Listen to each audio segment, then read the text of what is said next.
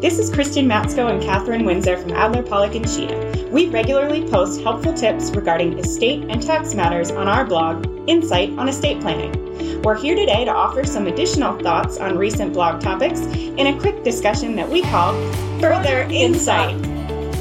Today's topic is you haven't coordinated beneficiary designations with your will.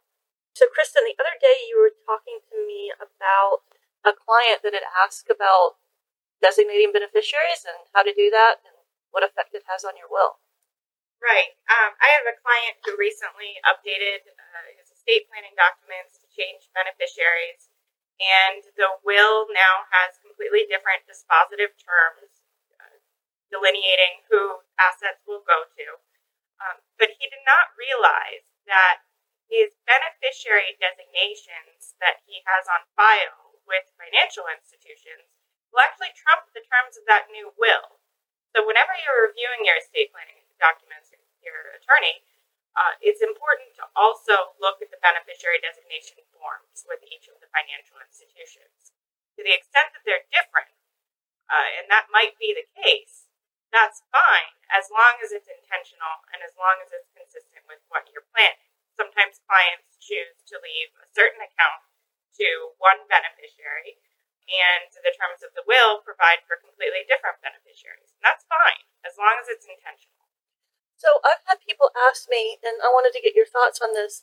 Some people want in their will, I want my insurance policy to go to my son blank.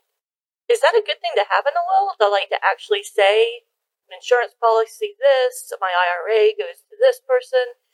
I know they want to be clear in the will, but it just doesn't really make sense to me to do that but I wanted to get your thoughts. That's a great question, Catherine. Uh, essentially, the terms of the beneficiary designation form are going to supersede anything in the will.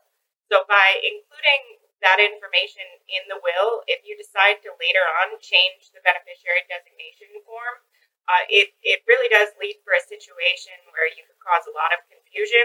And it also opens things up uh, to potentially, um, you know, for your estate or trust to be litigated later on um, as a result of that confusion.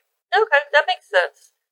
I guess anytime you have any type of life change, you really need to look at your estate plan and then also look at the beneficiary designations on your 401ks, IRAs, all of that.